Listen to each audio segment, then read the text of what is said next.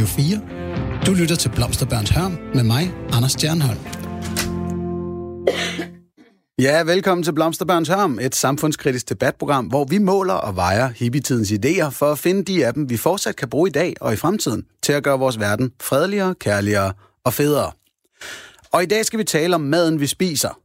Tankerne om plantebaseret kost er mere trendy end nogensinde, og hippiernes arv er tydelig i de begrundelser, de frelste træknusere kommer med. Det er bedre for klimaet, det er bedre for dig selv, og det er åbenlyst bedre for dyrene. Hippierne var især glade for brune ris, og det, der blev kaldt mikro-makromad. Bag det lidt fjollede navn gemmer sig principper om biodynamik og den rette blanding af kornprodukter og grøntsager, sådan at balancen mellem yin og yang er helt rigtig. Fortællinger fra Thylejren tyder dog på, at den vegetariske kost stadig fik god konkurrence fra leverpostejsmad og pølser. Men i dag har bekymringer om klima, sundhed og dyrevelfærd skabt ny grobund for argumenterne om, at vi bør spise langt flere planter. Udbredelsen af rendyrkede vegetarer og veganere er dog ikke der, hvor Danish Crown går i panik. 140.000 danskere, blot 2,5%, lever vegetarisk eller vegansk. Men over 5% af 18-24-årige gør. Andre tal, der måske kan få slagterne til at skide grønne grise, er, at 14% af danskerne siger, at de lever overvejende vegetarisk. Og tendensen er klar. 39% af danskerne har skåret ned i deres kødforbrug de sidste 5 år. Og en af dem er mig selv. For 5 år siden indtog jeg gerne 300 gram dyr om dagen, oven i gedigne mængder yoghurt, ost, smør, æg og mælk. Men så meldte jeg mig ind i Alternativet og begyndte at læse lidt op på sagen. Og jeg synes, det mest irriterende ved veganere, og der er meget at vælge imellem, er, at de har ret. Derfor er der i dag nærmest ikke animalsk næring i mit køleskab.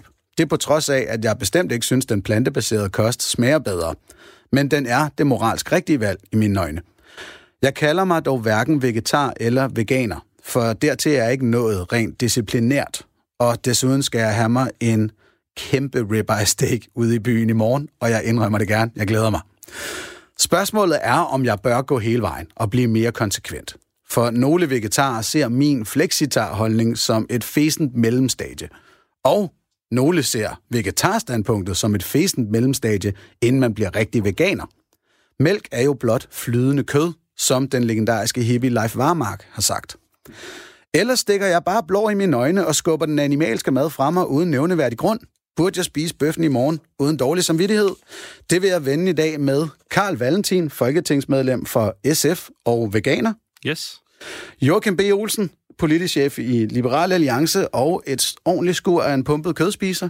Korrekt. Samt Tove Bæk, vegetar-kogebogsforfatter og vegetar gennem efterhånden 50 år. Og så har jeg også lovet at nævne, at Tove er altså ikke en rigtig beskidt hippie. Hun kan bare godt lide plantebaseret kost. Og du, der lytter med derude, er naturligvis også velkommen ved bordet, uanset hvad du spiser. Du kan sende en sms til 1424 med dit input, skriv R4, lav et mellemrum og fortæl os, hvad du mener. For eksempel kan du svare på dette spørgsmål. Er det en moralsk forpligtelse som dansker i dag at skære ned på sit kødforbrug? Send dit svar til 1424. Radio 4 taler med Danmark. Men som sædvanligt i programmet, så starter vi med at skrue tiden tilbage til den gang folk drønede rundt i batiktøj og røg bong. Det gjorde du så ikke, Tove Bæk, eller jeg ved ikke med batiktøjet. Jeg tror hverken batiktøjet, i hvert fald ikke batiktøjet, men jeg levede jo ikke som hippie, jeg så mig slet ikke som hippie, men jeg handlede. Du handlede? Ja, vil du ikke forklare os? Du blev vegetar tilbage i 60'erne, ja. Da det virkelig ikke var trendy. Jeg blev vegetar i 70. Nå, okay. Var det 69? Var det? Ja, det var nok 69, ja. Der blev jeg vegetar. Og hvorfor? Og det gjorde jeg, fordi jeg havde været syg og haft blærebetændelse. Det lyder ikke sådan særlig sexet at tale om blærebetændelse, men det havde jeg. Og det fik jeg masser af gange. Og så fik jeg masser af antibiotika og sådan nogle ting, og der var ingenting, der hjalp. Og når man er ung, så flytter man meget, og så var jeg på højskole, og så var der nye læger. Og så på et tidspunkt var der en ansvarlig læge, der dyrkede min urin. Og så fandt man ud af, at der var to præparater, mediciner, der kunne slå de her bakterier ihjel, men den ene kunne risikere at nedsætte min hørelse. Og der var jeg 24. Men da han ikke sagde noget om den anden, så tænkte jeg, så tager jeg den. Og så var jeg på en tur til Paris sammen med min daværende kæreste og nogle venner, og jeg kender godt toiletterne i Paris, for jeg fik blærebetændelse igen. Og så kom jeg hjem, hvad så? Og den kæreste, jeg havde, han havde på et tidspunkt sagt til mig, jamen hvad med at prøve råkost? Det har jeg hørt, der skulle være så godt noget, det her råkostkur, som en doktor med Kirsten Nolfi havde talt brændende for. Her bliver jeg lige nødt til at skyde ind, fordi nu har jeg ikke spist råkost i 20 år, og jeg tror måske ikke, det er noget millennials efterhånden ved, hvad er. Men vi snakker altså om hvidkål, gulerødder og rosiner, og så muligvis lidt citron på toppen. Det er det, ikke? Ren råkost. Det er råkost ud fra Kirsten Nolfi til alle tre måltider. Og det er selvfølgelig hvidkål, det er også rødbeder. Og i mit hjem, jeg kommer fra et ganske almindeligt hjem med frikadeller og persillesovs og syltede rødbeder, og så kun om sommeren rå gulerødder og sådan noget. Der var det et chok. Men det er et chok for mig lige nu. Og Joachim sidder også sådan lidt forbløffet. Altså spiser du vitterligt bare råkost 3 gange om dagen? Ja, men det var grøntsager. Om middagen og om morgenen, der var det så frugt. Men forestil jer et bord, der var sådan 2-3 meter. Og rundt på hele det bord, der stod kun én ting, jeg kendte dengang. Det var havregryn. Resten, det hed loppefrø og hørfrø og sesamfrø og hold nu godt fast. Det skulle man tage på sin mælk, det kendte jeg også mælkeprodukter. Mm. Men så skulle vi snitte hvidløg ned i den her mad, for det var udrensning. Også og så havregrynene? Ja, ned i den her morgenmåltid. Man starter den første dag med 1, og så op til 10, og så bakker man ned igen. Og jeg kommer som sagt fuldstændig fra en ganske almindelig hjem, ikke? Ja, det var da slut lige der I puttede hvidløg ned i havregrynene. Så var titlen som almindelig hjem godt nok kastet ud af vinduet. Jamen, hvidløg er jo... taler man jo om i dag, det er jo ligesom et slags penicillin, ikke? Det renser ud. Og jeg kan sige det for at gøre alting meget kort. Jeg var ikke syg med influenza, forkølelse eller noget, blærebetændelse i 4 år. Efter den udrensning. Men den førte jo meget med sig, for inden jeg fik set om 1,5 år efter, så var indehaveren en vegetarisk restaurant i Aarhus, der hed Køkkenhaven. Okay, jeg håber menukortet var længere end det, du lige har beskrevet. Nej, det var det ikke, for jeg var ene mand, kokkepige og serveringspersonale, ikke? Og puttede du hvidløg i havregrynene derinde? Nej, det kan jeg love dig for. Jeg gør det ikke morgenmaden. Ja, fordi den var jo, som jeg har forstået det, så var den egentlig succesfuld, den her vegetarrestaurant. Jamen det var den jo, fordi der kom jo... Altså, den kommer jo... Jeg overtager den i 70, og den havde eksisteret i 40 år, før jeg fik den. Og lige præcis den sommer, der kommer tylejren. Og der kommer mikromarkomaden. Og jeg har været i... Mad havde ikke interesseret mig. Det var så noget, man puttede ind, og så kom du i den anden ende, og hvad det ellers gjorde, det gik jeg slet ikke op i. Men pludselig så var jeg jo blevet syg der med det her rock, men så var jeg også blevet rask igen. Mm. Og så er det, jeg melder mig til et vegetarisk kursus, vegetarisk madlavningskursus, fordi der var én helsekostforretning i Aarhus, og der gik man jo ned, for nu har jeg lært, at det skulle være biodynamisk eller økologisk. Og så sagde indehaveren, om jeg ikke ville melde mig til sådan et madlavningskursus, og ved hvad, når man er råkostspiser. Det er omvendelsesperioden, Joachim, ikke? Mm-hmm. Så bliver man jo sådan lidt fanatisk, ikke? Så jeg skulle jo ikke spise andet end råkost. Men nu blev det også vinter.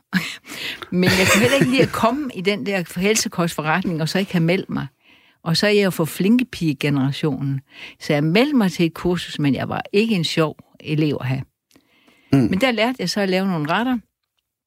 Og så var der en mand, en gammel mand, han var yngre end jeg er i dag, men han syntes, jeg så frisk ud, om det ikke var noget for mig at overtage en vegetarisk restaurant i Aarhus. Ja. Okay, forresten var jeg havde aldrig før i livet lavet andet end millionbøf og karrysild. Så det kommer man jo ikke så langt med, vel? Nej, men kan du så forklare mig, nu tegnede jeg bare det her meget simple billede af mikromakromaden, om at det var et eller andet spørgsmål om, og så var der noget yin og yang og så videre. Ja. Hvad var principperne bag? Jamen, det var jo, der skulle være en balance mellem det, man kaldte det udvidende og det sammentrækkende. Men det synes jeg ikke er så interessant, må jeg sige, Anders. Jeg synes, det er vigtigt at komme lidt længere ind i det her, fordi hvad var det, der optog mig? Jeg kalder mig jo ikke hippie. Nogen har så gjort det i de senere år, om jeg tilhørte dem. Jeg synes, det er mere vigtigt at få fat i det, jeg bliver optaget af. Det er, hvordan dyrker man jorden for at skaffe en god jord, der er i balance, der kan give planter i balance og give dyr og mennesker, der er i balance. Det var sådan set mine forudsætninger. Okay. Jeg havde ikke det dyretiske inde på den måde. Nej, men hvorfor var det så, at du holdt dig for kødet? Jamen, det var sundhedsmæssigt. Jeg fik jo et fuldstændig andet liv. Godt. Og så kommer jeg så og får den her restaurant, hvor der kom hippier, der kom kunstnere. De kom fra Aarhus Teater, fra Svalegangen, Musikkonservatoriet. alle steder, og de var begyndt at dyrke transcendental meditation, og de kom jo fra sådan mange, mange forskellige retninger. Og der sker det, jeg er kun 24, men jeg ligner en på 20. Og så spurgte de om, hvem jeg var. Og det forstod jeg altså ikke helt. Men man skulle være noget ved musikken. Det vil sige, man skulle have en eller anden religiøs tilknytning. Enten var man sådan en Martinusmand, eller man var Steiner, eller noget med adventister, eller transcendental meditation, og jeg var ingenting. Jeg var nødt til at låne fjerne lidt for dem, der har haft restauranten før mig. Ja, så nu vil jeg simpelthen også sige, at hele det sundhedsmæssige aspekt vil jeg faktisk gerne prøve at skyde til hjørne i dag. Men der er noget her ved det her miljø, du beskriver. Altså, det er jo så de rigtige flipper og den kreative klasse. Hvordan så omverdenen på vegetarer? Forbandt de vegetarer med netop den klasse, eller kunne de også godt se folk som dig, der bare siger, jamen jeg gider bare ikke at spise kødet? Ja, jeg føler mig aldrig stemplet, og det gjorde jeg ikke. Hvad var så de store udfordringer ved at være vegetar dengang? Det var jo, at det var meget vanskeligt at gå nogle steder og få noget vegetarisk mad. Altså, når man kom forbi en pølsevogn, så var jeg nødt til at få en krasser, ikke? Og så sagde de jo nogle gange, dette er en pølsevogn. Okay. Og andre steder, sådan, dengang gik man på jernbanerestaurant, og så spurgte jeg, om jeg ikke bare kunne få de bagte kartofler. Det kunne jeg ikke. Jeg måtte tage hele menuen, og så kunne jeg pille kødet fra. Det var udfordring, men fordi jeg havde den der vegetarrestaurant, som jo også blev til et kulturcenter, hvor jeg arrangerede mange forskellige foredrag om healing, meditation, zoneterapi og foredrag om sund og kost. Ikke med mig selv, det turde jeg slet ikke dengang. Så kom der jo mange mennesker, så de siger, jeg har ikke... Og så fordi jeg har en familie, som bare accepterede mig, som jeg var. Og vennerne oplevede, når jeg kom til festen, så kom jeg en lille skole rocker, og så blev efterhånden så stor, for alle begyndte at spise rockersalat. Nå, okay. Sammen med de spiste. Fordi nu skal jeg til at spørge, hvad har så ændret sig siden i din kost og den måde, du ser udviklingen? Jeg spiser jo ikke råkost alene. Jeg spiser efterhånden mest vegansk, det må jeg sige. Så du har også rykket dig lidt væk fra mælk og lignende? Ja, det har jeg. Men det skyldes, at jeg synes, jeg har det bedre uden mælkeprodukter. Og det er jeg egentlig på en måde lidt ked af, fordi jeg synes, at mælk er et mere naturligt produkt end havredrikke, som jo er kunstigt fremstillet, som er langtidsholdbar og så videre. Jeg går mere ind for, at det skal være noget, der er det, man kalder den levende føde. Ja. Okay. Ja, ja. Har du sådan bemærket, at er der en anden modtagelse af det, når du i dag siger, at du er vegetar, end dengang? Man kan sige det sådan. Jeg tror, at de kloge mennesker ikke definerer sig selv som noget som helst. Det er et møde med mennesker. Javel. Ja. Det er en af mine aversioner, det der. Det er bare, kald nu bare, hvad du mener. Nej, for ved du hvad? I det øjeblik, du sætter op, at du er et eller andet, så sætter du med det samme du markerer, hvorved det andet menneske er svært ved at komme dig i møde. I og med, at de møder mig som menneske først, og vi har fået en samtale, så kan jeg fortælle, hvad jeg laver. Og det er en af de ting, jeg synes, jeg har kæmpet hele mit liv, Anders, for. Forståelse for andre menneskers holdninger. Det er en meget, meget vigtig ting. Og jeg har kæmpet for kæmpet mod fanatisme. For det er mangel på respekt over for andre mennesker. Det er mit liv, ikke? Godt. Lad mig følge op på den, fordi jeg er sådan set rimelig fan af benævnelser og prædikater på folk, og så må vi mødes over vores uenigheder. Men jeg tror, i sidste ende, så har vi målet til fælles, Tove. Men lad os gå i gang med 2 fanatiske henholdsvis kødspisere og veganere lige om lidt. Radio 4 taler med Danmark. Fordi nu skal vi så dykke ned i det her med, bør vi spise mindre kød? Og til det har jeg jo altså fået besøg af Karl Valentin fra SF, som er veganer, og Joachim B. Olsen fra Liberal Alliance, som ikke er veganer på nogen måde. Og inden vi begynder, så er det vigtigt for mig at understrege, at i den her debat er Karl og Joachim ikke lovgivere, der repræsenterer deres partier nødvendigvis. De offentlige profiler med en filosofisk og samfundsmæssig holdning til spørgsmålet om mad. Og det vil sige, at det ikke er alt, der bliver sagt i studiet i dag, der kan tages til indtægt som noget, deres respektive partier foreslår eller mener. Så er den disclaimer ligesom på plads. Og så kan vi ellers starte her. Nu har vi hørt om Toves kødvaner, som jo er, at de ikke er der. Så lad os for god ordens skyld også lige få jer på plads. Karl, hvor ofte og hvor meget kød spiser du, og hvad ligger der overvejelser bag det? Jeg spiser ikke noget kød. I hvert fald ikke noget, som kommer fra dyr, hvis man kan sige det på den måde. Der bliver lavet flere og flere substitutter, som prøver at minde om kød, og det spiser jeg gerne, fordi jeg har ikke valgt animalske produkter fra, fordi jeg ikke kan lide burger, eller pizza, eller wraps, eller chili con carne, eller whatever. Jeg har valgt det fra etiske årsager. Så derfor så spiser jeg fuldstændig plantebaseret og mange forskellige produkter. Lad mig også lige tilføje, at jeg synes virkelig, det var spændende at høre sådan din indgang i det her, Tove, fordi den er godt nok anderledes end min på mange måder.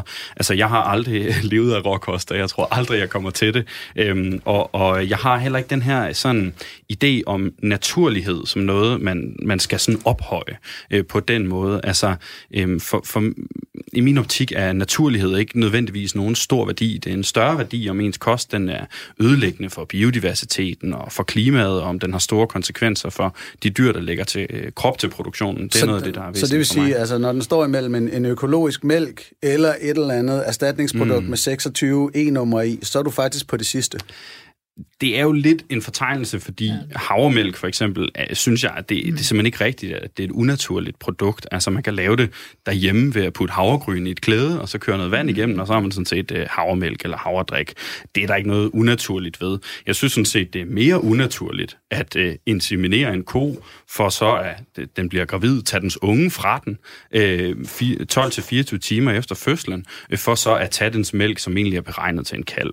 Det synes jeg er mere unaturligt, men det er ikke naturligheden, der er det vigtige for mig. Det er klima og miljø, og det er dyreetik. Godt. Så lad os komme over til dig, Joachim. Samme spørgsmål. Hvor tit kører du noget kød indenbords, og hvor meget er det egentlig i løbet af sådan en dag?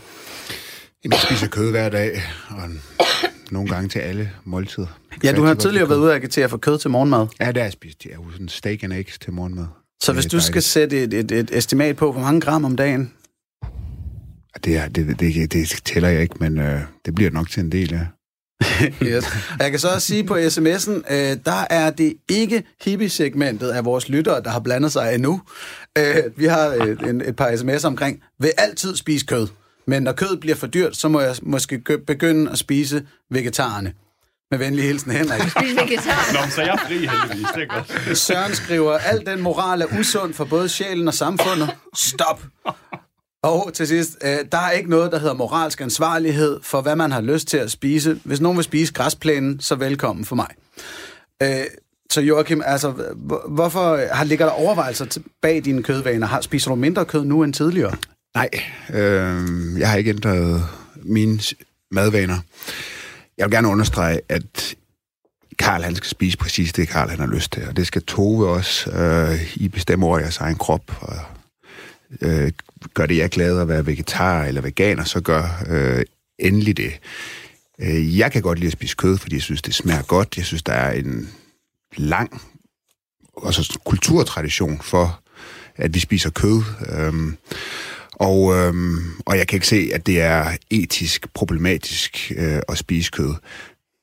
Det betyder ikke, at jeg ikke også synes, at man skal gå op i dyrevelfærd. Jeg synes, dyr skal have det så godt, som det overhovedet er muligt. Vi skal kontinuerligt prøve at forbedre velfærden for dyr, men mennesker spiser kød. Vi er fysisk indrettet til det, vores kæbeparti er lavet til det, vores tarmsystem er lavet til det, vi er omnivore, vi kan spise både planter, og vi kan spise kød. Og jeg kan ikke se, at der er noget uetisk ved, at man har en kost, som ens krop fra naturens side er lavet til at indtage. Og så kan man godt lade være med at spise kød. Man kan også godt lade være med at spise gulerødder. Og det skal man selvfølgelig bare gøre, hvis man ikke har lyst til det. Lad os prøve at tage det nedslag her. Altså, jeg har også et par solide hjørnetænder i min mund, som tilsyneladende ikke er blevet brugt, eller er lavet til blade. Karl, bør vi blive ved med at spise kød, nu hvor vi er designer til det? Men de er nu egentlig også lavet til nødder og andre ting, og man kan også se det på chimpanser, som har et tandsæt, der minder relativt meget om vores, som ikke spiser kød. Det gør de, så man kan... Chimpanser spiser også kød. Spiser chimpanser kød? Ja. Det var jeg ikke klar over. Ja, de æger og... men Så der er i hvert fald forskellige aber. Ja. Men gorillaer har også nogle solide, og de gør vist ikke. Det er så dem, jeg tænker på nok. Men i hvert fald, så kan vi sagtens leve godt uden animalske produkter. Der er faktisk mange, der oplever nogle sundhedsfordele ved det. Men i forhold til etikken, så synes jeg bare heller ikke, at man kan ignorere, at vi står over for en klimakrise, vi står over for en biodiversitetskrise. Altså, jeg skrev for nylig et debatindlæg sammen med vores fødevareminister faktisk, om danskernes kostvaner, hvor vi blandt andet fremhævede det fakt, at hver verdensborger må udlede det, der svarer 2-3 ton CO2 om året i 2050. Og udledningen fra danskernes kost alene, den er pt. 3 ton om året per person. Så altså vores kost alene er mere, end hvad vi samlet som borgere må udlede, hvis vi skal nå Paris-aftalens mål. Så det er altså rimelig voldsomt, og derfor så er vi nødt til at lave en grøn omstilling af vores madvaner. Lad os hive fat i den. Rent klimamæssigt kan det gøre noget, hvis vi stopper med så meget animalsk mad. Hvad tænker du der, Joachim? Det er jo helt åbenlyst, at også kødproduktion, det påvirker klimaet, ligesom meget andet aktivitet påvirker klimaet. Jeg vil bare mene, at løsningen, det er ikke, at vi skal være veganer alle sammen. Altså, bare fordi det er fuldstændig urealistisk. Altså, hvad er vi? 7 milliarder? Vi er sikkert flere mennesker. 7,8 er, vi ender vel med 9 milliarder, eller sådan noget. Og langt de fleste spiser kød. Det er en del af deres kost. Så svaret på svaret er ikke, at vi skal til at være veganer. Svaret, det er det samme svar, som har løst alle de andre udfordringer, vi har stået overfor. Det er ny teknologi, bedre måder at producere tingene på. Men kunne svaret ikke meget passende være adfærdsændring? Der er jo ikke nogen, der siger, at vi alle sammen skal være veganere, eller det er der, men der er også nogen, der bare siger, at vi skal spise lidt mindre kød. Er den adfærdsændring ikke en meget fornuftig måde at imødekomme problemet? Jamen, det giver god mening, det er jeg med på, men det er jo bare ikke realistisk. Altså, det er det ikke. Altså, hvorfor ikke, når nu vi ser, at 2 ud af 5 danskere faktisk har nedbragt deres kødforbrug de sidste 5 år? Jo, hvad er vi oppe på 1% eller sådan noget? Og det er sikkert meget udbredt i Danmark i forhold til mange andre lande. På nær meget fattige lande, hvor man ikke har råd til at købe kød. Altså, tendenser spreder sig jo, Joachim. Altså, men det er jo ikke noget, der rigtig kommer til at batte. Det, der kommer til at batte i den virkelige verden, hvor langt hovedparten af mennesker spiser kød og vil spise mere kød, i takt med, at vi heldigvis har en ekstremt positiv udvikling, hvor fattige lande bliver rigere, folk bliver flyttet op i middelklassen, vil begynde at spise kød, så er løsningen ikke at fortælle folk, at det skal de lade være med. Løsningen, det er teknologi. Og det kan jo blive helt vildt. Altså, allerede nu, så har man jo de første forsøg med, at man kan lave kød i laboratorier og fremstille det på den måde. Hvem ved? 15-20 år, så kan man... Og jeg vil meget gerne tilbage til laboratoriekød, men inden da nåede både Karl og Tove at markere. Tove, du får ordet? Ja, jeg tænkte på, at du siger, at det går så langsomt, Joachim. Jeg husker dengang, jeg blev vegetar og var i Aarhus. Der var en lille bitte helsekostforretning. Der er mange i Aarhus i dag. Der er mange i København. Altså, jeg kan huske dengang, tænkte jeg kaster en sten, og den breder sig som ringe, og det har den gjort. Der er jo mange flere, der tænker over, hvad de putter i munden i dag. For jeg fik jo sagt, jeg troede bare, man putter noget ind i munden, så kom det ud i den anden ende, og det gjorde det skulle i vores system. Det gør det ikke. Jeg vil gerne have lov til at sige her, der er mange flere aspekter, og det hører egentlig ikke med til det her program. Men jeg tager det alligevel med, og jeg var inde på det. Det var ikke bare naturligt, jeg mente. Jeg tror, jeg brugte udtrykt det levende. Og man er jo begyndt at lave undersøgelser, hvor man undersøger ikke blot for vitaminer, mineraler, sporestoffer og den slags, men et princip, man kan kalde det levende princip. Og det er der en mand, der har taget en Ph.D. på, hvordan man kan undersøge det. Og der tror jeg, hvis man gasser til at undersøge havredrik og alle de andre, og de der færdige madprodukter, så vil man finde ud af, at det kan godt være, at de har vitaminer og mineraler og alle de ting, men der vil være noget, som mangler. Det kommer vi til, men det er uden for dette program. Jeg kværner lige den sundhedsmæssige vinkel, fordi den håber jeg på at tage op i et andet program. Den har noget at gøre med det levende, og den har noget at gøre med mennesket. Yes. Ja. Over til Karl. Ja, jeg synes, det er underligt, som Joachim gør, at stille sådan modsætningsforhold op mellem det, at vi ændrer vores vaner, og så teknologien. Fordi noget af det, der virkelig driver teknologien og udviklingen lige nu, det er jo faktisk, at folk de træffer nogle mere bæredygtige valg. Altså grunden til, at når vi går ned i supermarkedet, at der ligger hakket ved siden af hakkekød, altså hakket, som er lavet på planter af virksomheden Naturlig, det er jo fordi, der er flere og flere mennesker, som faktisk har et ønske om at spise på en mere bæredygtig måde. Det er 58% af danskerne, som siger, at de ønsker at reducere deres kødforbrug. Det er færre, der så gør det, men folk har faktisk et ønske om det, og derfor skal vi jo også have mere grøn kost i de offentlige institutioner og sådan noget. Derudover så tror jeg bare, at der er rigtig mange, der undervurderer, hvor voldsomme konsekvenserne af den animalske produktion faktisk er. Altså hvis man kigger på et land som Danmark, som virkelig har et intensivt landbrug, så består 60% af hele Danmarks areal, det består af landbrug. Og 80% af det er foder til dyr. Det vil sige, at halvdelen af Danmark, det er bare foderproduktion. Og udover det, så importerer vi soja fra Sydamerika et fuldstændig vanvittigt omfang. Vi importerer soja på et areal, der svarer til Sjælland og Falster. Så det sejler vi altså fra Sydamerika i skibe til Danmark, fodrer vores mere end 30 millioner grise med det, som vi producerer årligt, og så en rigtig stor andel af de her grise, det er 80% af den animalske produktion, dem eksporterer vi så rigtig mange af dem til Kina. Det er selvsagt en meget, meget uproduktiv måde at lave fødevarer på, og det ville være så meget bedre, hvis vi i langt højere grad spiste planter, i stedet for at spise dyr. Og her vil jeg så forudtage en indvending, der kunne komme på Joachim omkring, Danmark er et lille land. Jeg ved ikke, om du er typen, nej, det er jo ikke det er jo en ekstrem produktiv måde at producere mad på. Altså, hvis man skulle omlægge til økologisk produktion og så videre, så skulle vi jo bruge betydeligt mere plads. Hvis du skulle omlægge til plantespisning, så skulle vi bruge mindre vel. Altså, der er jo det i et globalt sammenhæng, så er der vel det problem, at vi er snart 8 milliarder mennesker, og så er der 1,5 milliarder køer, 1 milliard grise, 1 milliard får, 23 milliarder høns. Balancen mellem flora og fauna, planter og dyr på planeten, den er skæv. Så vi skal af med nogle af de levende, de levende væsener på den. Og det bliver ikke også mennesker. Det er vi alle sammen enige om. Det kan vi sgu ikke rigtigt. Så vi er vel nødt til at skære ned på de her husdyr, eller hvad, Joachim? Nej, det er vi ikke. Altså, det fortæller ud som om, vi ikke har plads til de her ting. Det er faktisk min påstand. Altså, vi udleder enormt meget CO2 af alle os levende væsener, så ja, der er sgu ikke plads. Hvis vi kommer op på 10 milliarder mennesker, og vi udleder meget, så er der vel ikke plads til, at køerne udleder deres. Det er fordi, at altså, den fejl, jeg mener, du og andre begår, det er, at I laver sådan en lineær fremskrivning. I siger, hvor meget plads bruger man nu? Hvor meget forurener produktionen nu? Og så laver man en lineær fremskrivning og siger, så har vi brug for x antal jordkloder til den tid. Men det er jo ikke sådan, virkeligheden er, fordi i den virkelige verden, der foregår der innovation. Der forbedrer man produktionsmetoder. Der bruger man færre ressourcer på at producere mere. Der er intet, der tyder på, at den udvikling, den vil gå i stå. Altså, vi vil blive betydeligt bedre til de her ting i fremtiden. Så altså det der med at lave lineære fremskrivninger, altså det har ikke ret meget med den virkelige verden at gøre, selvom det intuitivt er let at forklare folk, men så er det jo ikke sådan, det har været i den virkelige verden.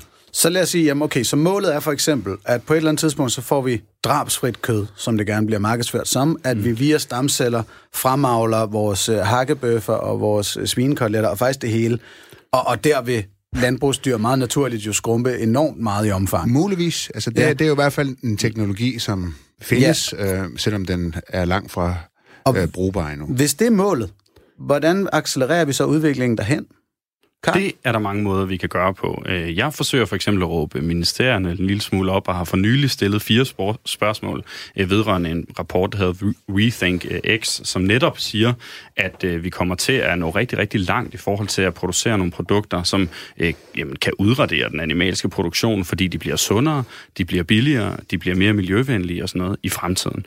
Ikke desto mindre, så er det et fremtidsscenarie, som vi altså ikke kan gå og vente på, fordi vi har en klimakrise, som er meget, meget akut, som vi skal have løst. Og FN's klimapanel, mener jeg selvfølgelig, IPCC, har også sagt meget klart, at kostforandringer er en vigtig vej til at bekæmpe klimakrisen.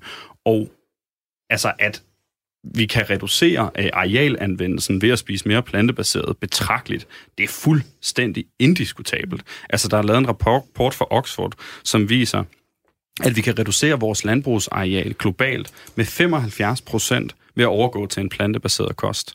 Jeg ved godt, at der er lang vej til, at alle spiser plantebaseret, og det er selvfølgelig ikke noget, der lige sker, men der er ikke nogen tvivl om, at den animalske produktion er ekstremt ineffektiv. Det er altså ikke en effektiv måde at lave fødevarer på, sådan som Joachim siger, for det kræver vanvittigt meget protein at fodre en gris op igennem de 5-7 måneder, de får lov at leve, i forhold til, hvor meget protein vi bare kunne vælge at spise selv i stedet for. Altså, det er ret lidt protein, vi får ud af den der totalt ineffektive proteinmaskine, som vi har, hvor vi fodrer grisene med store mængder foder. Godt, nu må Joachim hellere få lov til at svare igen.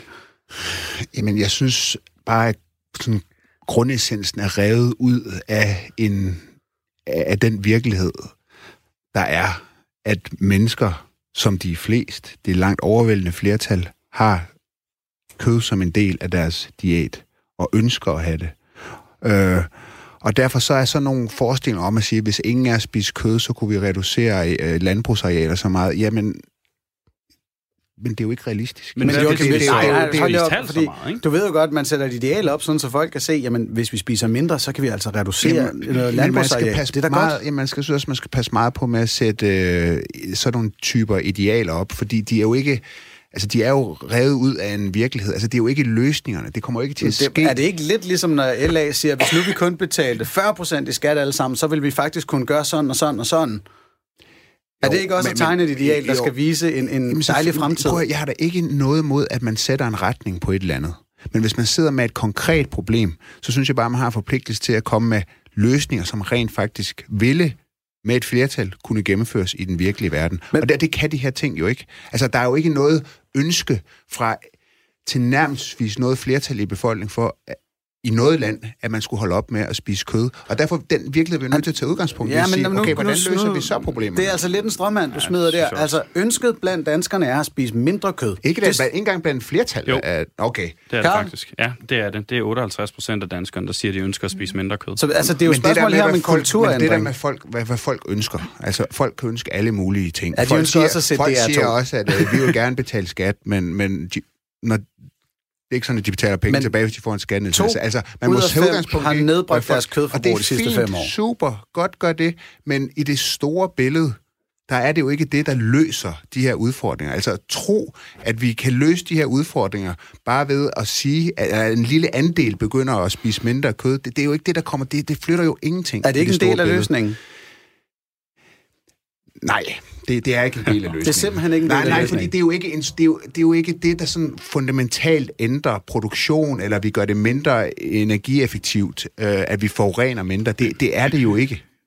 Det er faktisk sjovt, det er mig, der skal sidde og sådan tale for, at forbrugerne skal træffe et valg, og så kan markedet ligesom indrette sig efter. Jamen, det. Fordi det er rigtigt nok, Joachim, at hvis en lille del af befolkningen spiser lidt mindre kød, så har det ikke en kæmpe effekt. Det er derfor, at vi skal have det brede flertal til at spise mindre kød. Yes. Det er helt centralt, og det kan man jo gøre gennem politiske beslutninger. Når et flertal af danskerne ønsker at spise mindre kød, så kunne man jo for eksempel sørge for, at den kost, som man serverer i de offentlige køkkener, den bliver mere plantebaseret. Det har man for nylig vedtaget her i Københavns Kommune, så der kan man jo gå den vej. Man kan også lave nogle økonomiske incitamenter. Men jeg vil egentlig godt høre dig, Joachim, fordi jeg tror faktisk, at hvis vi skulle sætte os ned og lave en politik sammen på det her område, og det ville være rigtig svært, så tror jeg faktisk, vi vil lave en politik, der var til fordel for den plantebaserede produktion. Fordi i dag, der subsidierer man jo kødproduktionen helt vildt. Gennem landbrugsstøtte og mange andre ting, der fastholder man en ubæredygtig produktion. Både når man ser på biodiversitet, når man ser på klima, men også når man ser på økonomi. Altså, vil du egentlig synes, at det rigtige at gøre var at fjerne nogle af de mange subsidier, der er som liberal, til den kødproduktion, der er i dag, så man kunne få en mere bæredygtig omstilling? 100%. Altså, skal vi gøre det samme med økologisk produktion, og så må vi jo se, hvem er det, der kan konkurrere på priserne. Dejligt. Den enighed lukker vi den her på. Den kommer du så ikke til at vinde, er jeg ret sikker på. Det er jeg heller ikke enig med dig i, men det kan vi diskutere en anden gang. Den lukker vi lige der, og så springer vi videre til den etiske side af sagen. Radio 4 taler med Danmark. Fordi, hvad er de etiske grunde til ikke at spise animalsk? Og nu ved jeg ikke, om jeg har taget forskud på noget, fordi du sad også markeret, Tove, og jeg vil meget gerne også give dig ordet. Er det i den her retning, vi taler lige nu? Jeg vil sige, at hvis man skal have mennesker til at ændre deres kostvaner, så skal man give dem nogle redskaber. Godt. Og så er det nemlig, fordi så lad os prøve at give folk nogle redskaber, nemlig det her med, at for at sige det sådan på meget naivt, det er altså synd for dyrene at slå dem ihjel. Og det er også synd for dem, for eksempel, at malke dem for noget, som skulle gå til en kalv. Joaquin Phoenix vandt en Oscar for filmen Joker, hvor han spillede den her superskurk fra Batman-universet, og han brugte noget af sin taletid i sin takketale til at komme med den her dagsorden. I think that we've become very disconnected from the natural world, and many of us, what we're guilty of is an egocentric worldview, the belief that we're the center of the universe. We go into the natural world and we plunder it for its resources. We feel entitled to artificially inseminate a cow, and when she gives birth, we steal her baby, even though her cries of anguish are unmistakable. And then we take her milk that's intended for her calf, and we put it in our coffee and our cereal. And I think we fear the idea of personal change, because we think that we have to sacrifice something to give something up. But human beings at our best are so inventive and creative and ingenious. And I think that when we use love and compassion as our guiding principles, we can create, develop, and implement systems of change that are beneficial to all sentient beings and to the environment. Now, I've been... Ja, der får han altså en solid klapsalve, selvfølgelig fra den progressive, kreative klasse i LA. Joachim, han slutter faktisk af med sådan at sige, jamen hey, vi kan være innovative på det her, det teknologiske fremskridt kan komme, men det kræver også, at vi kigger ind i os selv. Så jeg formoder, at den første del er du ikke helt enig med Joaquin i. Altså, jeg synes, han er en fremragende skuespiller. Jeg har sådan et, men det er helt personligt, altså det der med Hollywood-stjerner, der stiller sig op og moraliserer. Det er derfor godt kan lide Ricky Gervais, når han kommer og laver grin med dem alle sammen. Der er nogen, der har det på samme måde med sportsfolk. 100%, det har jeg også. Altså, 100%. Men jeg synes, han har ret det første, han siger, at vi er sådan disconnected from the natural world. Men det synes jeg jo, altså også det her veganisme er et udtryk for. Det er også en disconnection, fordi igen... vi er en art selv, ikke? Og som jeg sagde indledningsvis, så synes jeg, at altså, vi er også lavet til at spise kød. Vi kan spise kød. Vi er indrettet til at spise kød, og det er en del af vores diæt. Ikke hele vores diæt. Og derfor er det naturligt, at vi også spiser kød. Men altså, her lige nu til det der naturlighedsargument, altså vi er også indrettet til vold. Der er en masse forskellige drifter i os, som vi i kraft af vores selvbevidsthed har valgt at ændre markant på. Hvilket, altså, vi gør mange ting, der går fuldstændig imod vores natur efterhånden. Jeg får for eksempel ikke nogen børn, og det vil en normal egocentrisk udstyret type som mig i den grad gøre. Hvorfor er lige kødspisning noget af det, hvor vi skal blive ved vores natur, selvom den måske skader vores levevis? Jamen, det skader ikke vores levevis. Altså, vi ser det belaster vores planet og gør den... Jamen, mange ting. Altså, vi interagerer med naturen, og nogle af de ting... Og vi påvirker naturen. Hvis man gik over til vegansk kost, så vil det også påvirke naturen. Der vil også være... Det vil også have konsekvenser for dyr, at man ændrer landskabet og så videre. For nogen vil det være positivt, for nogen vil det være negativt. Men vi kan jo ikke undgå at påvirke naturen. Hvem vil det være negativt for? Nå, men altså, hvis man ændrer... det naturlige landskab, så påvirker det dyrearter. Og for nogen vil det være positivt, og for nogen vil det givetvis være negativt. Hvem? Jamen jeg siger bare, uanset hvordan vi begærter os, så påvirker vi omgivelserne. Nogle gange, så har der nogle eksternaliteter forbundet med det, der er negativt. For eksempel, hvis vi... global opvarmning for eksempel, at menneskelig aktivitet opvarmer kloden, og hvis omkostningerne ved det er større end gevinsterne, så er det jo selvfølgelig noget, vi skal gøre noget ved, og det er det. Så det er noget, vi skal gøre noget ved. Egentlig for at pisse dig endnu mere af, så lad os give Karl muligheden for lige at komme med det her etiske argument. Altså, er det forkert af os, Karl, at drikke mælk og gøre det her ved køerne? Det er en stor ting. Jeg bliver nødt til lige først at kommentere noget af det, Joachim, man siger. Jeg skal nok komme tilbage til mælken. Altså, fordi for det første synes jeg, det der med at snakke om, at at han går op på talerstolen her og moraliserer. Det er sådan lidt mærkeligt. Altså, jeg synes sådan set bare, det er et menneske, der udnytter sin mulighed for at komme med nogle meget klare budskaber om, hvordan han synes, at verden skal forbedres. Så det synes jeg sådan set er beundringsværdigt. Det der med, at man skulle ændre det naturlige landskab, hvis vi spiser mere vegansk, det er også forkert, fordi hvis vi spiser mere plantebaseret kost, så vil arealerne, vi skal bruge til det, være meget mindre. Vi kan tværtimod få meget mere plads til skov og vild natur, og også til klimaskov, hvis vi går over til en plantebaseret kost. Og så til det etiske med mælken, ikke? Det er et svært spørgsmål. Men det er af etiske årsager, at jeg personligt har valgt mælkeprodukter fra. Og det har jeg, fordi køer, det er intelligente og sociale dyr, som foretrækker at være sammen, og de danner komplekse bånd til hinanden. Og vi ved sådan set også, at det er en meget ubehagelig oplevelse for både koen og for kalven, når man skiller dem ad. Og det gør man altså systematisk i den her produktion 12-24 timer efter, at kalven er blevet født. Og grunden til, at man gør det så tidligt, det er faktisk, fordi man i industrien anerkender, at det her bånd bliver knyttet, og jo hurtigere man skiller dem ad fra hinanden, jo mindre tilknyttet bliver kalven også til koen. Så det er grunden til, at man gør det så hurtigt, men ikke desto mindre, så lider kalven og moren ved den her adskillelse. Og man skal jo huske på, at en ko, den laver ikke mælk, fordi den er en ko. En ko, den laver mælk, fordi den er mor. Og det er derfor, at vi jo systematisk inseminerer køer, for at få dem til at lave kalve, som vi så kan tage fra dem, som vi kan tage koens mælk, som, præcis som der blev sagt i klippet her. Altså, og et følgespørgsmål her, er uetisk. Er det på samme måde synd at tage ægget fra hønen, fordi de virker ikke til at fatte noget som helst? Flere ting ved det. Altså først og fremmest, så synes jeg ikke, at intelligens er det mest væsentlige parameter at måle på, når man skal kigge på, om hvordan man behandler et væsen, hvordan man kan tillade sig at behandle et væsen.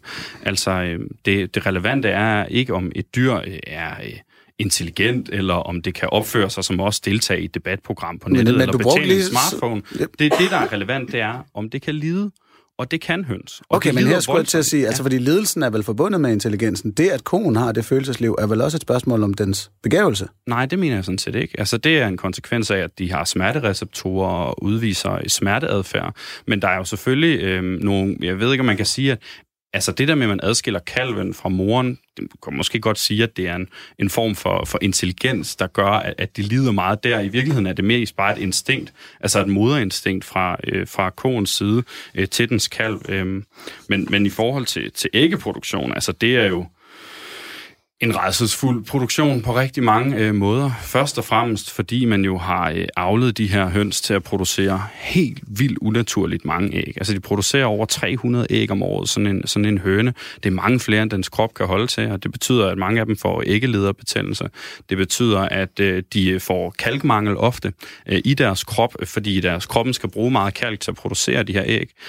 Og så står de jo i øvrigt på plads, der svarer til et A4-ark plus et postkort, når at vi er i den hårde produktion her, ikke? Okay, altså, jeg tror, jeg forstår det nu. Ja, de har det hårdt. Det er bare det, jeg prøver at yes. De har det rigtig hårdt, de her høns.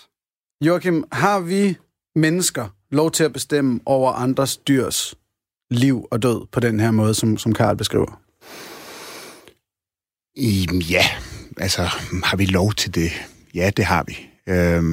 Fordi vi er en del af den her klode, og som sagt, vi spiser kød. Jeg synes jo, at man skal passe godt på dyr. Man kan sagtens diskutere, hvornår skal man tage en kalv fra dens mor, og så videre. Men forestillingen om... Der er jo nok mange, der har et bud, der hedder aldrig. Ja, men der må jeg jo så bare sige, der er jo så forskellige hensyn. Altså, det er klart, man kan komme med meget rene beslutninger, eller komme til meget rene konklusioner, hvis man ikke har andre overvejelser, eller andre hensyn, man ønsker at tage. For eksempel, at der også skal være mad til mennesker herunder. Men vi kan jo spise noget andet, Joachim. Ja, det bestemmer vi jo selv. Det kan vi, og argumentere for, at andre skal spise som dig, og så videre, og gøre det, og du er fri til at gøre det, og hvis du kan overbevise folk, så er det, der forstår jeg så ikke, du er socialist, vel, men så er du fuldstændig ret i, at så er markedet suveræn til at levere det, som folk gerne vil have. Det kan et socialistisk system ikke. Så der er markedet på din side, hvis du bare kan overbevise nok mennesker om at gøre det. Altså Tommy for eksempel har skrevet på sms'en, hvis vi altid havde samme indstilling til tingene som Joachim B., så kom verden jo ingen vegne. Alting starter med en selv, men det er jo forkert. Det er jo forkert. Altså, hvornår er verden kommet nogen vejen? for alvor. Den, der kommer ved, at man har haft liberale demokratier, at man har haft individuel frihed, der har sat gang i en fantastisk innovation, og den fortsætter. Det er jo det et synspunkt, jeg repræsenterer. Altså det første, jeg kan huske, det var dengang, vi var skide bange for ozonlaget, og så var der en masse politikere, der tog ansvar, og vi blev alle sammen bekymrede for det, så der var enkelte personer tog ansvar, politisk tog vi ansvar, og så ændrede det rent faktisk en meget alvorlig problem for os. Men det her er jeg da ikke modstander af. Jeg sidder men er det her ikke noget af det samme?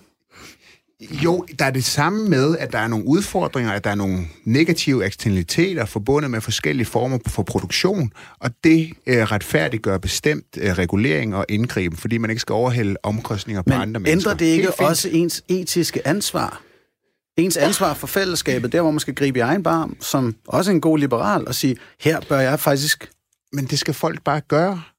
Det er fint. Spis. Lad være med at spise den entrecôte i morgen, eller hvad det er, du skal ud og spise. Det bestemmer du selv. Jeg siger bare, løsninger, når de her problemer skal løses, så er det ikke... Altså, så er det bare naivt at forestille sig, at med 8 milliarder mennesker på jorden, at folk holder op med at spise kød. Altså, tendensen, den er stik modsat. Vi kommer til at spise meget mere kød, på grund af en meget positiv udvikling. Nemlig, at millioner af mennesker er løftet ud af fattigdom, og nu begynder at spise, som vi andre gør, og derfor så er svaret... Og bliver du slet ikke bekymret ved tanken? Nå, det har vi været igennem. Ja, men Tove, du har markeret... Altså... Ja, men der var mange ting, jeg kunne sige, fordi jeg synes, debatten på en eller anden måde begynder at blive skæv. Men lige nu, hvor du siger, at flere og flere vil begynde at spise kød, jeg har lige læst, at 3 ud af 4 kinesere... vil gerne spise mindre kød, og det var dem, vi troede, vi skulle eksportere mere kød til. Jamen altså alle sådan fremskrivninger af, hvordan vil det globale kødforbrug udvikle sig, så de siger, det vil stige. Ja. Men kan vi ikke også regne med, at de gennemgår en udvikling eller os? Altså når de bliver klar over kødets påvirkning og det etiske og så videre? Det er sådan et first world problem her, vi sidder her, og nu...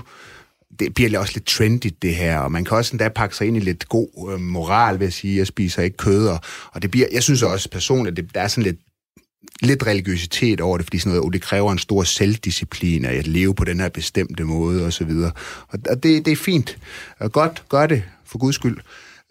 Jeg siger bare, at løsningerne på de problemer, der er forbundet med det, forurening for eksempel, altså, jeg tror bare, jeg kan tage fejl, at det er utroligt naivt at tro, at det er, at folk holder op med at spise kød. For det tror jeg bare ikke, folk gør. Men nu er vi så hoppet tilbage på det klimamæssige. Hvis... Men må jeg ikke lige sige, igen, jamen, mennesker ændrer sig ikke ved, at andre mennesker fortæller dem, hvad de skal gøre, Joachim. Det var det, du sagde før.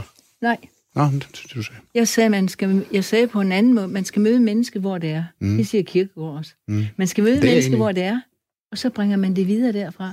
Det er i mødet med dig, der kan ske noget, og dit møde med mig, der kan ske noget. Der sker et eller andet. Men det er jeg ikke uenig med dig i, Tove. Nej. Der, hvor jeg bliver skeptisk, det er, når der så kommer politikere og siger til mig, ikke møder mig, hvor jeg er, og siger, nu kommer jeg med lovens lange arm og slår dig i hovedet, og nu skal du ændre den måde, du gør det på. Fordi det er ikke at møde mig, hvor jeg er. Er det forkert, at vi politisk har grebet ind over for rygning i det offentlige rum? Ja, det synes jeg var en fejl, ja. Men jeg synes, at du skal bestemme dig hjemme. Altså, hvis det er en restaurant i Aarhus, der synes jeg, at du skulle have lov til at bestemme, om man måtte ryge der. Eller det røg man heller ikke. Nej, og det sted i Danmark dengang, tror jeg. Og det skal Karl, du bare have lov til at bestemme. Det, som Joachim siger grundlæggende her, det er jo i virkeligheden, at man skal have lov til at gøre, hvad man vil, så længe man ikke skader andre. Ikke? Problemet er bare, at vores kæmpe kødproduktion, den skader andre. Ja. Og så skal man regulere det. Helt fint. Og det har jeg tænkt mig at gøre. Ja. Jeg har tænkt mig at gøre alt, hvad jeg kan for at sikre, at vi får nedsat vores kødforbrug drastisk. Både fordi det har kæmpe konsekvenser for dyrene, og hvis de bare skal have det godt, som du formulerer det, det er ikke det standpunkt, jeg har, men du siger, at dyrene skal have det godt. Hvis de bare skal have det, så skal vi spise mange færre af dem, fordi de skal jo have mere plads. Ikke? Og hvis de får mere plads, så fylder de også meget mere, og derfor skal vi spise mindre kød. Og så synes jeg også, den her personlige frihed, den er sådan lidt ensidig. Den er lidt antropocentrisk, altså menneskecentreret i det her. Fordi, altså, personlig frihed, ja, men hvilken personlig frihed er der for det dyr, som ikke har mulighed for at udleve sin naturlige adfærd? Men det er ikke et menneske. Nej, det er ikke et menneske, men jeg advokerer sådan set også for, at vi skal udvide vores empati og vores relation og vores respekt til også at gælde andre arter end bare menneskedyret. Fordi mennesket er også bare et dyr, og det har vi vidst siden Darwin skrev om arternes oprindelse. Det er det. Dyr er komplekse væsener, som har evne til at føle smerte og lidelse, og jeg synes også, vi skal respektere dem i den måde, vi indretter vores samfund på. Men de påfører også andre dyr smerte og lidelse. Det gør de samme dyr. Tove, du startede med at spise vegetarisk på grund af sundheden, men er det her dyreetiske tankegang, har den også ramt dig? Jamen, den ramte mig jo allerede dengang, når jeg så, hvordan dyr blev behandlet. Og dengang havde de dog mere plads, end de har i dag. Jeg synes, at det er uanstændigt, det areal, som dyrene får lov til at opholde sig på. Hvad er det, svin har? Er det 0,65 kvadratmeter? 0,65 kvadratmeter. Det er en legitim diskussion. Men det mener, hvis dyrene fik nogle bedre vilkår, så vi kunne have virkelig en gris med krølle på halen. Jeg vil ikke spise en gris alligevel, ikke det. Nej. Men så længe vi har dyr, så skal vi have nogle betingelser, der gør, at disse dyr ikke lider. Og det vil sige plads, lys og luft. Mm. Ja, og så til sidst lider de jo, når vi bestemmer, at de skal dø. Og samtidig kan man også tage, der er et etisk element, vi ikke har været inde på her, men at man skaber et liv, det gør vi jo, altså vi bestemmer de her husdyrs liv, hele deres forløb. Man skaber et liv uden at fratage det dets mulighed for selvstændig jagt på lykke, hvilket virker som noget, der burde gøre en liberal rigtig trist. Nej, fordi jeg må sige, at... Og det tror jeg ligger ret solidt også i den liberale tradition. Altså, jeg skelner mellem dyr og mennesker. Og det er ikke det samme som, at jeg ikke siger, at vi mennesker ikke har et ansvar for at have en forsvarlig fødevareproduktion, dyreproduktion, at man skal minimere lidelse i det omfang, det kan. Jeg siger bare, at der er også andre hensyn, som vi skal tage. Og de hensyn, der er hensyn til mennesker også. Og vores lyst til at spise det her kød. Ja, at det gør vi, om man kan lide det eller ej. Det gør de fleste, og det har vi gjort i 100.000 år. Igen, det her traditionsargument. Altså, der er mange andre ting, vi har gjort i 100.000 år, som vi er stoppet med, fordi det ikke var hensynsmæssigt. Hvorfor ikke det her? Det virker stedigt. Ja, nej, det er ikke stedigt. Ja, der er der masser af ting. Verden, den forandrer sig. Og det er godt, og det er positivt. Nogle gange er det godt, nogle gange synes jeg også, det er skidt. Sådan har vi det jo alle sammen. Men jeg synes bare, altså det er så min egen personlige holdning, at når du kører det ud og siger, jamen så skal vi holde op med at gøre noget så fundamentalt som at have kød som en naturlig del af vores diæt, ja, så synes jeg, vi distancerer os fra noget, der er naturligt. Så kan man jo have en anden holdning til det, men jeg synes bare, det er ret åbenlyst. Både i samtlige kulturer over hele verden, der har kød indgået som en naturlig del af vores diæt. Vi er en del af naturen. I naturen, der spiser andre dyr også hinanden og påfører hinanden lidelse, der langt overstiger. Det lærte jeg allerede i folkeskolen, at de andre børns opførsel var ikke en legitim begrundelse til at opføre sig ligesom dem. Jeg er jo i præmissen om, at det er dårlig opførsel at spise dyr. Altså, jeg er simpelthen ikke udtryk for dårlig opførsel. Altså, jeg synes, det er et... Nu kan jeg se, at både Karl og Tove har markeret, men nu tager jeg lige min indre hippie på. Er der ikke også noget naturligt i, at nu har menneskeheden opnået en meget høj intelligens og en meget, meget kompleks flokforståelse? At vi er 8 milliarder, vi vil fuldstændig overtage den her planet, og at vi dermed har et kollektivt ansvar for, om den overhovedet kan understøtte os fremad. Vil det ikke være meget naturligt, at de 8 milliarder kollektivt... udsætter sig selv for nogle adfærdsændringer, for at kunne bevare vores civilisation? Jo, det kommer vi da også til at gøre. Det er der jo ikke noget problem med. Jeg ved ikke, hvor mange gange jeg skal prøve at gentage, at vi påvirker vores omgivelser. Det har mennesker altid gjort. Ja, vi påvirker også klimaet, og i det omfang, at de negative konsekvenser er større end de positive, for det er jo enormt positive konsekvenser ved, at vi for eksempel har brugt fossil brændstof. Det er kilden til, at vi er blevet så rige og velstående og fået langt længere liv og bedre liv og så videre. Og det, at vi så stopper med dem, er også en del af... Men det er det da. Det er da et helt naturligt skridt, at vi kommer til at gå væk fra fossile brændstoffer. Men jeg synes, at sammenligne det med at sige, at så skal vi gå helt væk fra at spise kød, altså jeg tror bare ikke på det, og at det er noget, mennesker vil.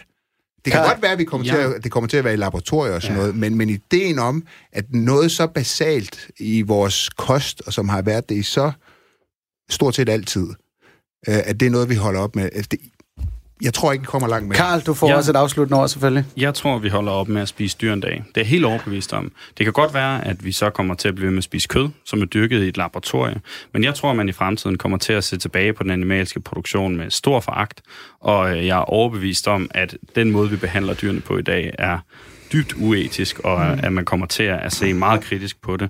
Og lige den sidste ting. Du sagde det der med, Joachim, at du skelner mellem mennesker og dyr. Men Jeg vil sige, man behøver altså ikke synes, at dyr og mennesker er det samme for at vælge kød fra. Altså mennesker er også dyr, det skal vi huske, men ikke desto mindre. Så er det jo ikke et valg, vi står mellem, om vi vil dræbe et menneske eller dræbe et dyr. Det valg, vi står med, det er, vil vi slå et levende, sansende, følende væsen ihjel for en smagsoplevelse? Det er ikke et valg mellem mennesker eller dyr. Det er et valg mellem, om vi synes, at vi kan etisk retfærdiggøre at behandle dyr, som vi gør, bare for at spise dem. Og det synes jeg egentlig ikke, vi kan. Jeg er ked af, Tove, du får også lige et par sekunder til en sidste bemærkning. Hvis vi skal rykke mere i verden, så skal vi vise folk, hvordan man laver vegetarisk og vegansk mad. Det er det, der rykker.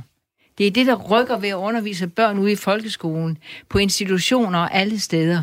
Når folk har fået det hen, og det har jeg gjort så igennem 20 år eller 30 år, undervist i hele Danmark. Det har rykket noget. Godt, som der var jeg nødt til at stoppe dig og sige tusind tak for den her gang i Blomsterbørns Hørn. Lige om lidt, så er der nyheder. Tusind tak til mine gæster, og skriv endelig til blomster@radio4.dk, hvis du har nogen tanker.